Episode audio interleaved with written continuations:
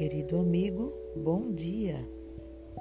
Hoje gostaria de compartilhar com você parte do devocional de Charles Spurgeon, baseado no livro de Jó, capítulo 1, versículo 9, que diz o seguinte: Porventura, Jó debalde teme a Deus?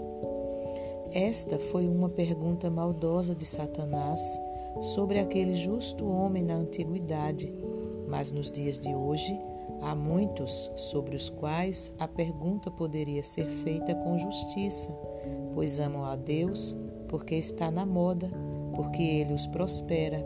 Mas se as circunstâncias não lhes fossem boas, desistiriam de alardear a sua fé.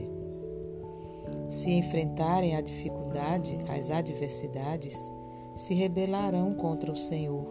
Seu amor é pela mesa, não pelo anfitrião um amor ao guarda-louça, não ao dono da casa. Quanto ao verdadeiro cristão, ele espera ter uma recompensa na próxima vida e enfrentar dificuldade nesta. Mas a dificuldade traz resultados tão preciosos que o cristão, que é o centro dela, deve aprender a alegrar-se nas tribulações, porque tão abundantes quanto as suas tribulações são as consolações de Cristo Jesus.